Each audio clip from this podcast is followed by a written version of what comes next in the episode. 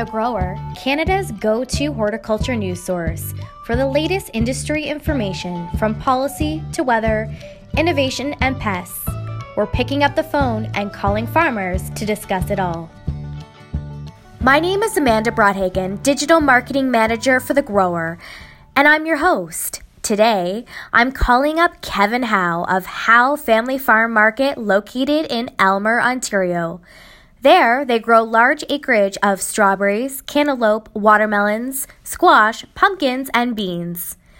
Given that Halloween is just around the corner, we'll be chatting with Kevin about growing pumpkins. We will learn about his no till approach to planting pumpkins, as well as the many different varieties that his family grows.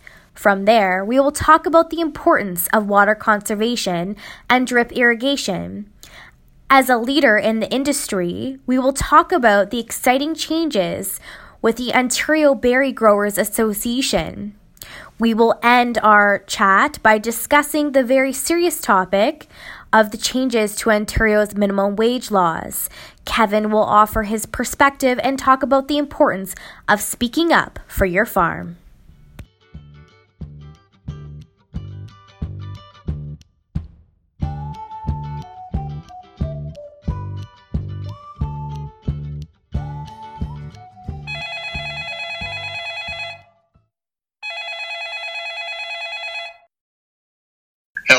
Kevin.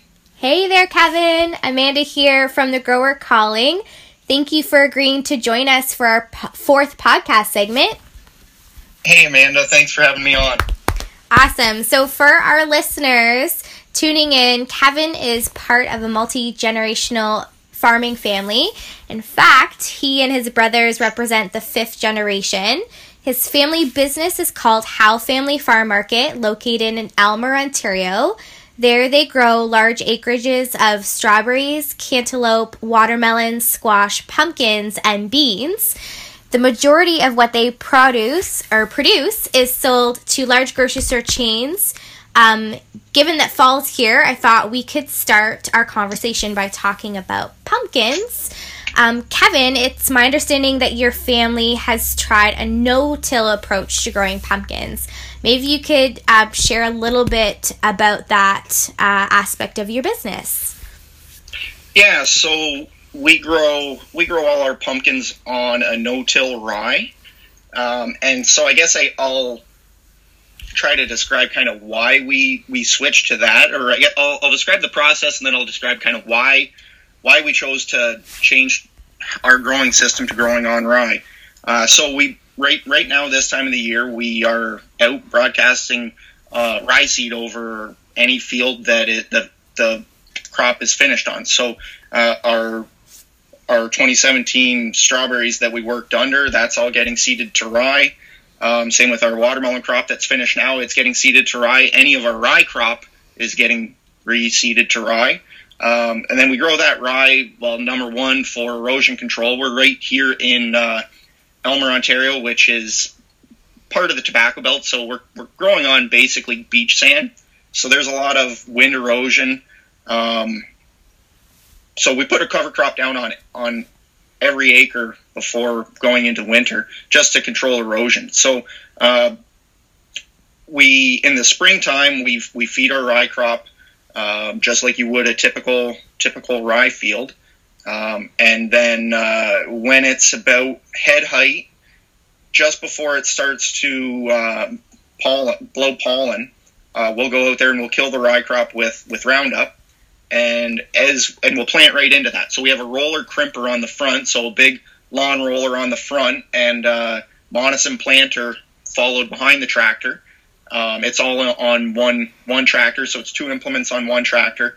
Uh, the the crimper parts the rye, and then the planter plants in into that parted line behind it.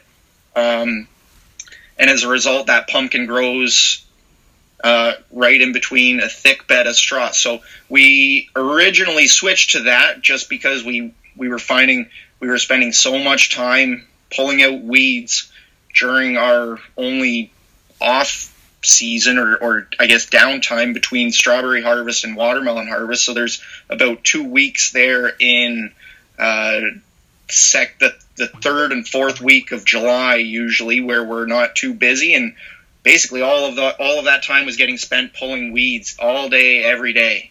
And so we wanted to come up with something that made it a little bit uh, uh, made it so that our downtime was downtime and not uh, not a, a, make work project. There's nothing worse than having to pull weeds. So um, we thought we'd give it a try with this no till system. We've seen a couple other growers that have, have done this down in the States.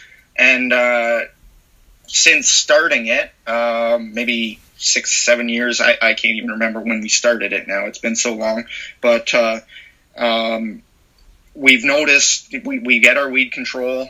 Um, that pumpkin itself it, it, ends up never touching the soil most of the time, um, with the exception of that that planter line that was um, there's a little bit of soil exposed exposed right where you put that seed. So if a pumpkin lands there, it might be exposed to a little bit of soil. But uh, for the most part, the pumpkins never touch soil, which makes it, them quite a bit cleaner.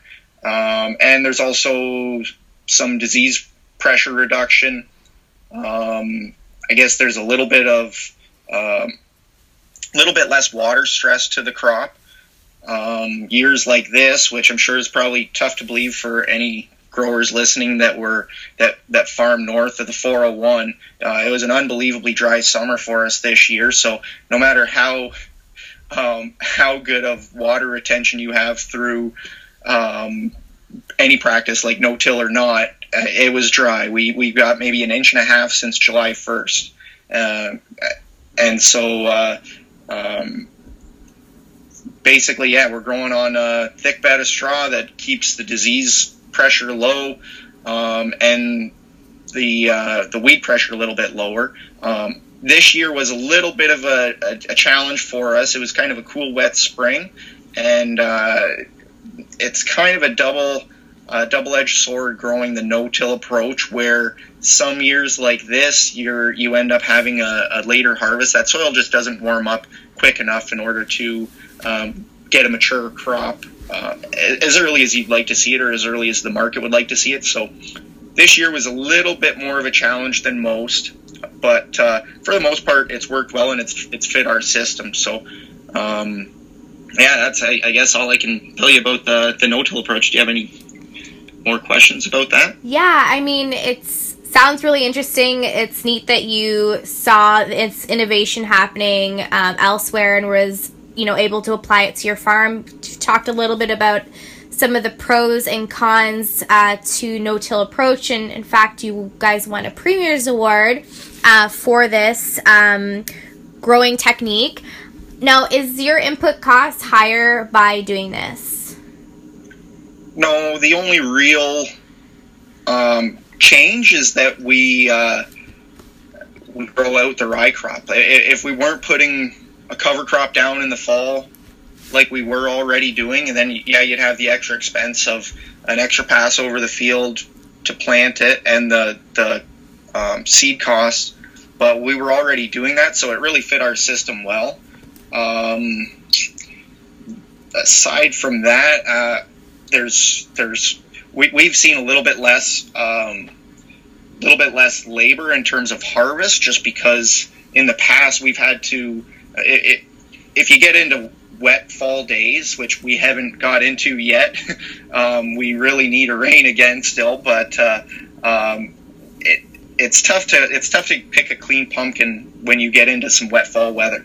And uh, we what we had to do was we had basically a giant tub on our harvest wagon, and every pumpkin you had to pick up, put into the tub.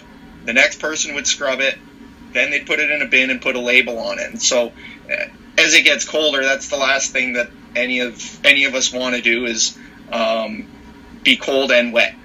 And so it, it's uh, we find we don't have to wash any of our pumpkins now. Um, the odd time we still will, just to make sure that we have a good quality product going out. But uh, um, it, it, has made it a little bit easier um, for harvest. But there's no real, I guess, growing cost that's been added since doing that. Good. So, talked about how you grow pumpkins. Maybe tell us a little bit about the varieties of pumpkins that you grow and tell us which one is your favorite um, pumpkin to grow and why. So, we grow a whole handful of different varieties, I guess, on a large scale. Each year we, we put in a, um, well, a, a Seedway actually comes out and puts in a pretty big um, seed trial just to see how each variety performs on this no-till growing method. Um, so this year, I think we have about 50 some varieties that we're getting to take a look at. Most of them are, are your Halloween type, but uh, we grow 100 acres of a typical jack o' lantern style pumpkin.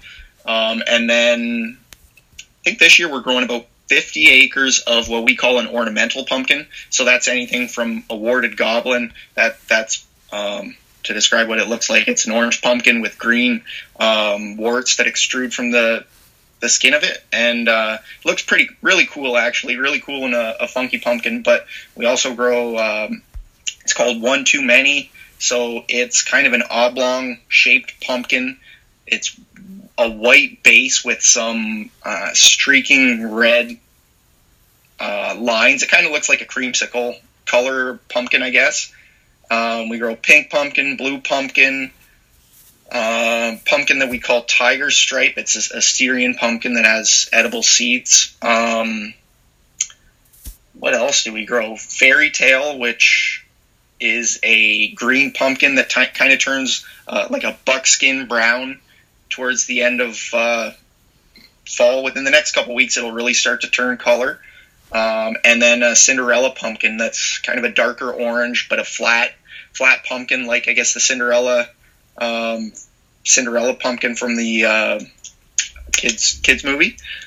Um, my favorite pumpkin, I guess, if you're asking for growing, definitely the Halloween type pumpkins. I uh, I do a lot of the, I guess, forecasting for for the chain stores, kind of what what what sizes we're going to have available, um, as well as the um, quantity that we're going to have available and when. So I spend a lot of time walking through the fields, getting like spot counting areas to try to come up with a, a predicted yield. And our Halloween type pumpkins, they're what's called a bush type, so they don't really send a long line. They stay very compact into where that seed emerged from the ground, and it makes it very easy to to count pumpkins per plant, and it makes it a lot easier to, I guess, come up with pumpkins per acre or yield per acre and bins per acre. And uh, a lot of the ornamental varieties, they're what's called vine type, so their vines will stretch out five, ten feet easily, and so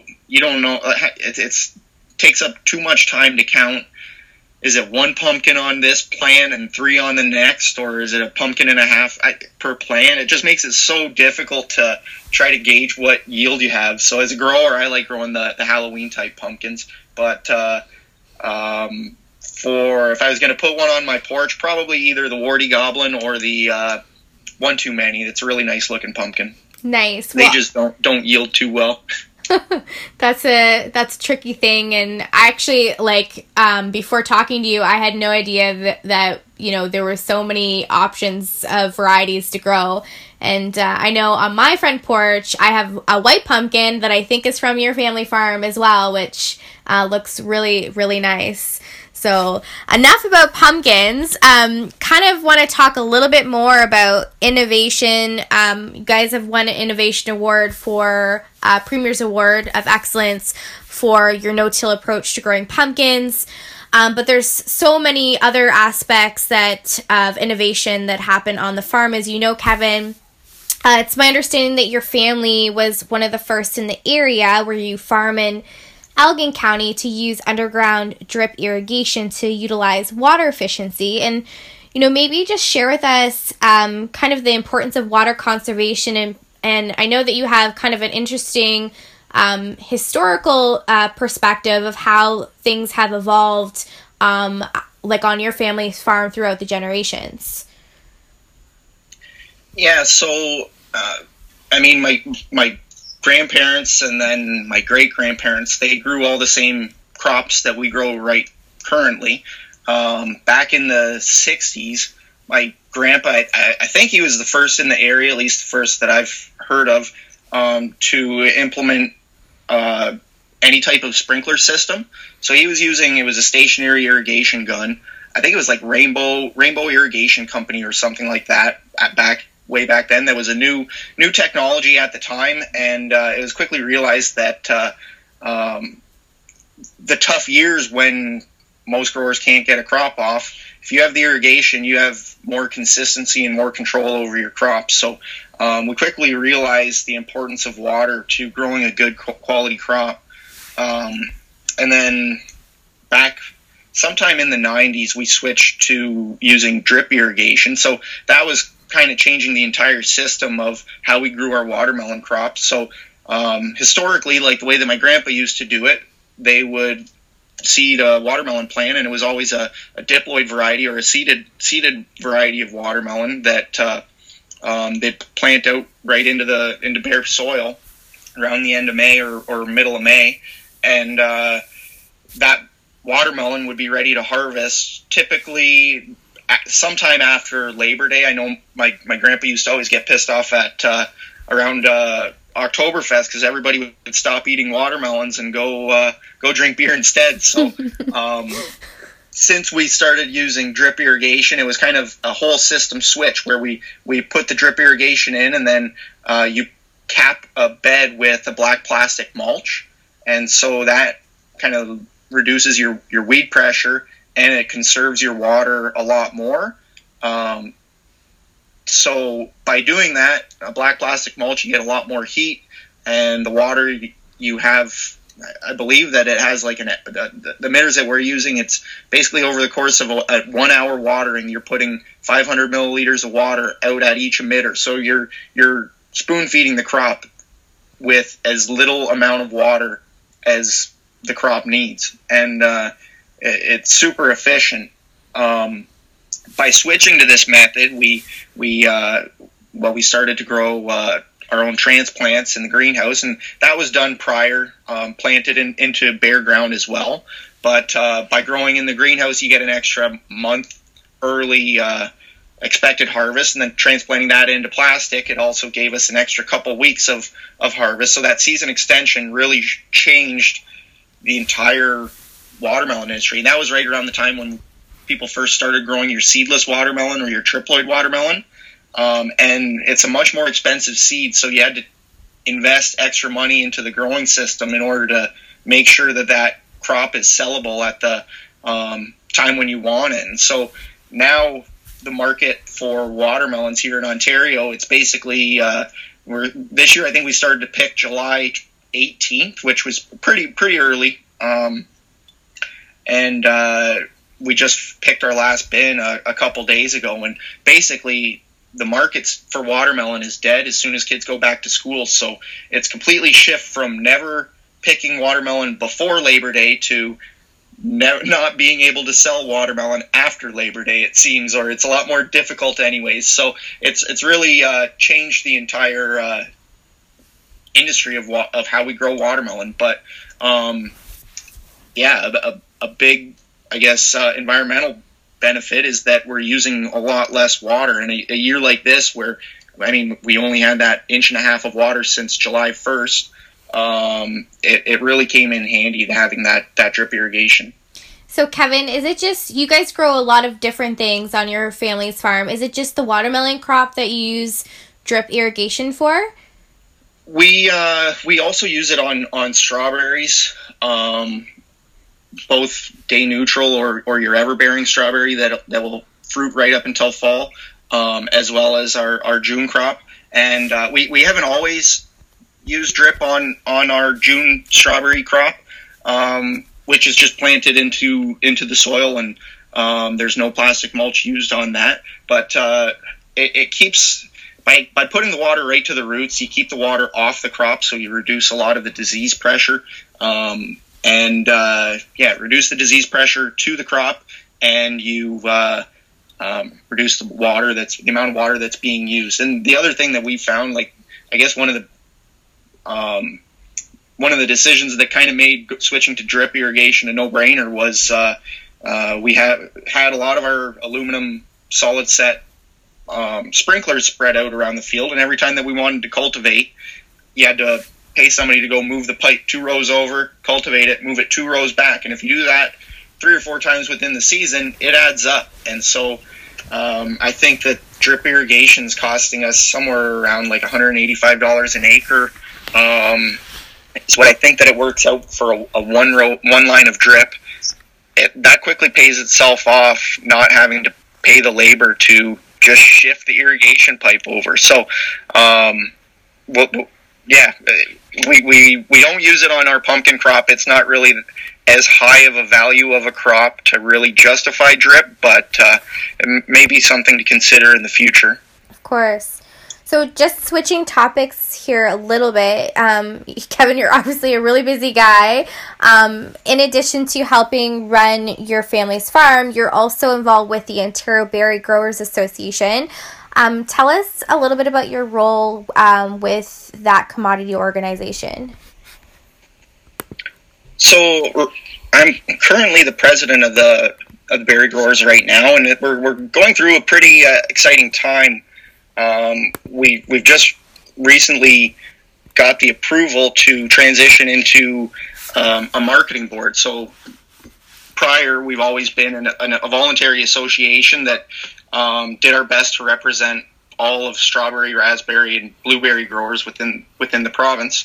Um, going forward, we're a marketing board where we we now fully represent every grower. Um, and uh, so we're, we're in the process of going through this this shift. So um, it should help help us to better um, provide better funding for research. To uh, we'll have a much more stable cash flow, so that we can provide um, dollars towards research into new varieties or growing techniques or uh, just growing practices, um, as well as marketing and promotion of all berry crops. So um, I'm sure you've probably read a few of the the grower articles on the emerging greenhouse uh, strawberry industry that's taken place around Leamington. And um, as a as a field grower, I'm equally as excited about about this this opportunity as as uh, anybody else would be because uh, the way I see it, uh, day neutrals are a fairly new within the last 20 to 20 to 30 years, a fairly new uh, crop of strawberries that we we've started growing, and it's very difficult for consumers to understand. I guess the process in which, like, why is this strawberry fruiting all summer long, whereas the strawberry that I'm used to only fruits over June? And it, uh, for those that aren't too familiar with strawberries, all of their fruit gets set with the short day lengths taking place right now in the fall. So next year's crop is getting established right now, whereas the day neutral or the everbearing, it sets its fruit independently of day lengths. So that's why it's able to fruit all all season long.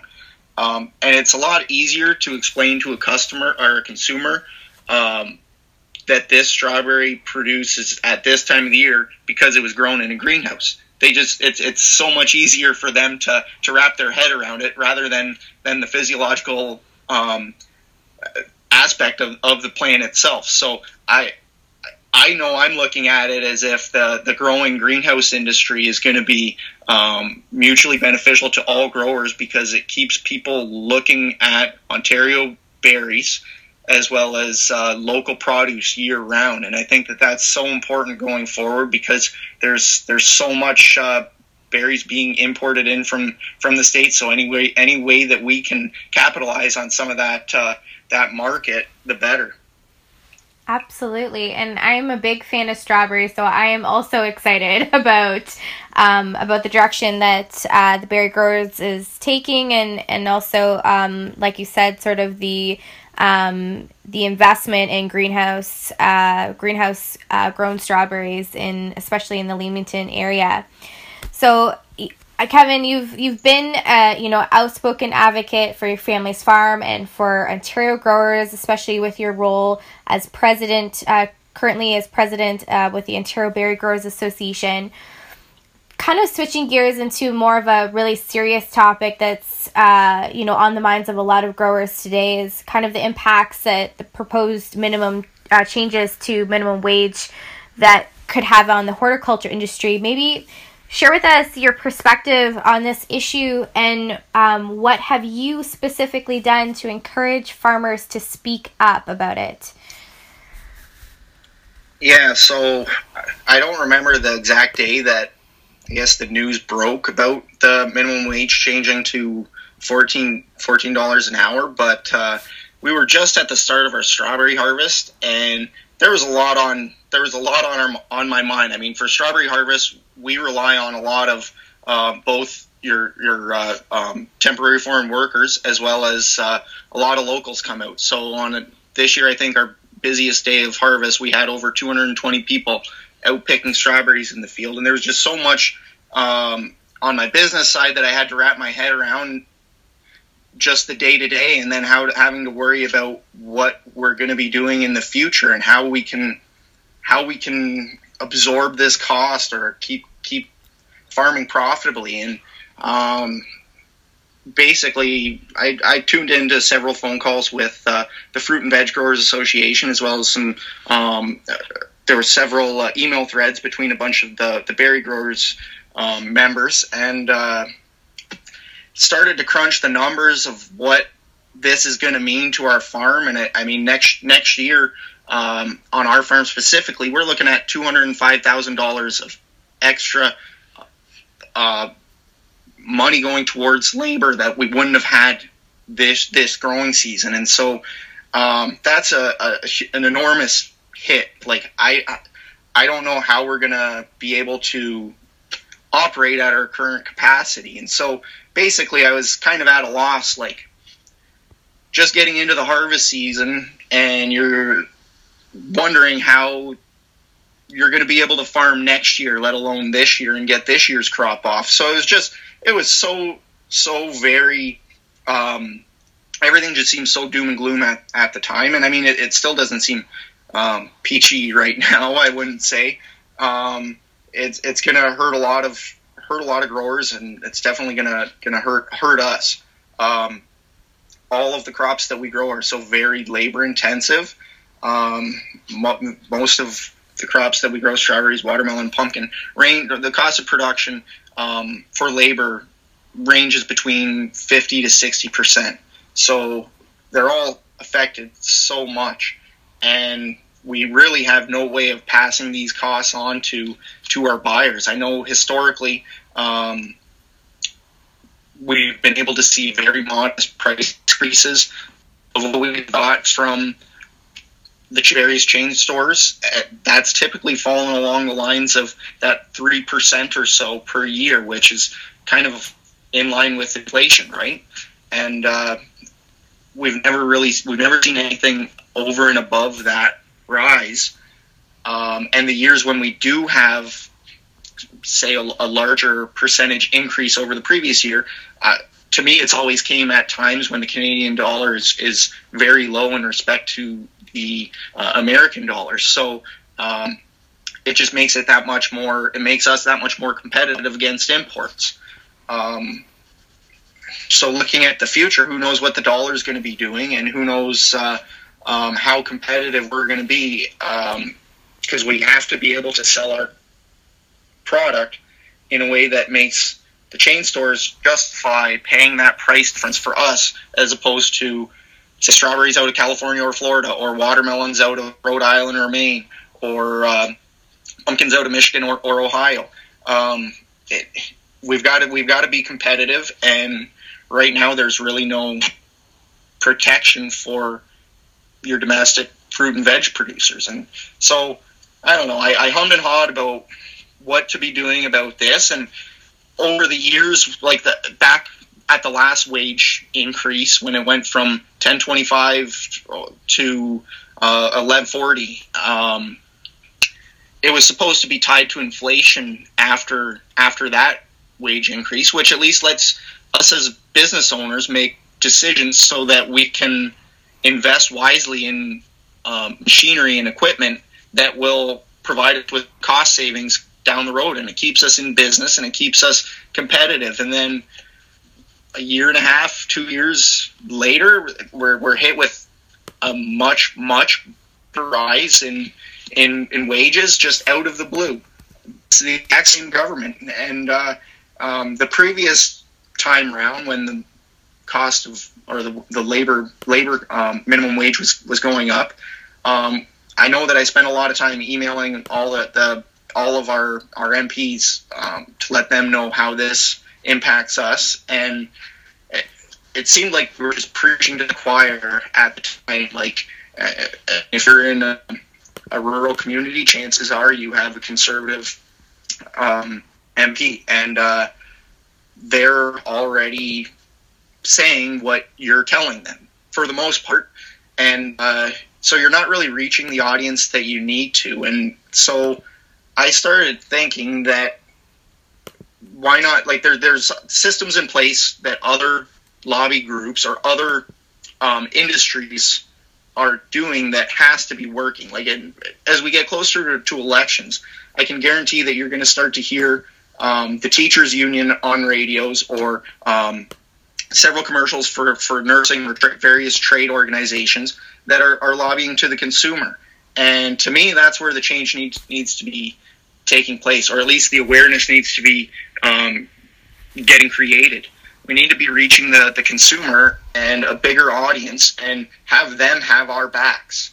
Um, because I think that as growers, we're doing a lot of really cool, really innovative, very beneficial things to all of society. They don't often get showcased in um, in the spotlight. So some, I know on our farm we do a lot of um, environmental sustainability initiatives and things that give back to the community. Um, and so sharing what those things that we do um, and how we're not going to be able to continue doing that um, by not being able to potentially farm or by downsizing or by um, um, switching to a crop that is automated or mechanized. Um, it, it at least creates the awareness to the consumer that it, it might make them say, hey, this is important to support local. This is why I'm going to pay that extra dollar or two dollars for that unit of strawberries or watermelon or tomatoes, whatever the crop may be. Just looking for local. And uh, so I, I did a, a, a, Facebook post, which who knows how how um, how big of an audience going to be reaching there, but at the very least, it's going to be people that you're friends with that might not know um, the reasoning um, or might see this rate rise in minimum wage a different way because I, th- I, think everybody wants to help out people that are at need or that are in need of um, having a good living. And uh, they just might not be aware of how unique the horticulture industry and a lot of other um, industries within ag are to uh, to this rise in um, minimum wage. Um, in horticulture, it's it's most growers' largest cost of production, and we compete at the grocery stores against imports. So we're we're we're kind of in probably the most sensitive area um, in terms of who's going to be getting affected the most by this rise in minimum wage. Um, so I, I, did this post, and I, I, mean, it had a lot more feedback than than what I had ever expected. Um, it was shared over 400 times, I think close to 500 times, and the comments were just—it was exhausting just keeping up with uh, both positive and negative uh, comments. And so, um, after going through that entire process of uh, I was up till at least midnight every night during strawberry harvest when I should be focusing on the crop, just answering the critics and and answering the people that supported me and and trying to come up with understanding between both sides because um, in agriculture, I, I know with uh, the Advanced Ag Leadership Program uh, that I was in uh, uh the other year, Jeff Leal had made the comment that um, 1.4% of the population farms. And so it's not difficult to imagine that people don't see our side of, of the story. They're, they're, they're very separated from the issues that are affecting us. Um, and uh, I, I, mean, I think that I did a, a, decent job of handling some of the criticism, but I, I found that there was a lot of similarities between the, the critics. And so I came up with a little summary of um, what to expect if you're going to be putting yourself out there and um, trying to create awareness of how we're going to be impacted by these decisions um, to raise minimum wage and uh, uh, um, I guess things to avoid and things to include. And I, I, know that I sent that to you, and I think it got it got circulated in an e newsletter a, a, month or so ago. Yeah, absolutely. We uh, blasted that out, and it actually I remember looking at the analytics and and sharing with you afterwards. and like, that got a lot of hits. So it's definitely uh, on the minds of a lot of growers, and I think um, your example that you illustrated of you know, putting it out there on your personal uh, social media feed, and you had, you know, an excellent uh, response um, in terms of volume of responses from people, and, you know, obviously taking the time to respond, but then also, you know, realizing that, uh, you know, coming up with a really efficient way to address some of the critics, like you say, and be able to provide um, share you know your experience and share those tools with other growers so they're they're able to uh, speak up and share their story as well. Yeah it was it was extremely frustrating trying to be um, I guess trying not to explode on certain certain people for having certain viewpoints and just just really thinking slowly and saying okay, they think differently than I do, and I'm sure there's a reason for that. I'm at least going to explain why I think the way that I do, and hope that it uh, um, it reaches them or possibly changes their mind, and at the very least, maybe that they will look for that Foodland Ontario logo at the grocery store the next time that they're they're buying a, uh, an apple. If they're looking for an apple, hopefully they buy product of Ontario as opposed to product of Washington. Um, but uh, it, it, it's tough, and I, I, mean it's such a delicate issue that if you don't uh, approach it the right way, um, it's very quick. You can very quickly um, get draw draw worse attention, um, and I guess worse. It's it's very easy to send the wrong message that you don't want to be getting out because. Um, I don't know. These decisions aren't getting made to screw over the farmers, even though it just seems like we're constantly getting thrown thrown uh, aside. Um, and uh, I don't know, handling it wrong can really hurt farmers' image in the consumer's mind. So I really wanted to try to tackle this topic uh, strategically and. Um, I think I think that I did, and uh, I, I know that uh, there were a lot of other really good posts as well. Um, one that really stood out um, for me was uh, Jackie Fraser from uh, she has Fragrance Farm Farm Market um, in Fergus, and she she's done an amazing job of of articulating how these issues affect us um, as producers and uh, really reached a really wide audience. And, and uh, I mean, if had I had saw her post before I wrote mine, I definitely would have changed a lot. um, but uh, it, I think it, for other growers, I think that it's very important to, um, I guess, have that that viewpoint that uh, um, we can't rely on just our our our associations or our uh, our commodity groups to lobby on our behalf. Where there's far too few of us, and there just isn't the resources available to uh, to have any significance um, dealing with with the, the, politics right now, and we re- we really need to be reaching everybody, and we need to have everybody speaking up on behalf of themselves and on behalf of all of the growers. And so I, I really want to encourage as many people as possible to share their story, how it affects them, and to do it in a in in a very uh, strategic way. I, I mean, I, I, don't know if you're able to to share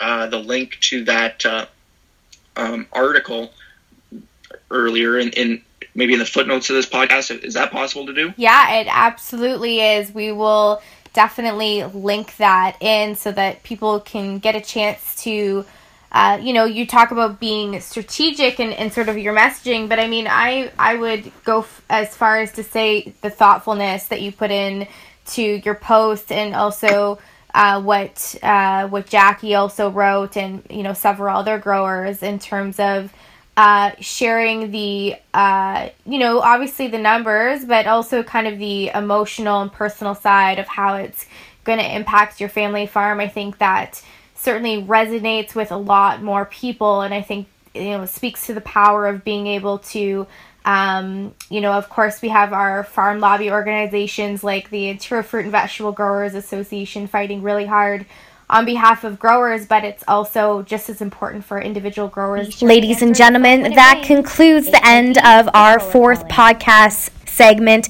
We thank Kevin Howe for joining us. You can follow him on Twitter at Howe Family Farm Market, on Facebook, Twitter, and Instagram.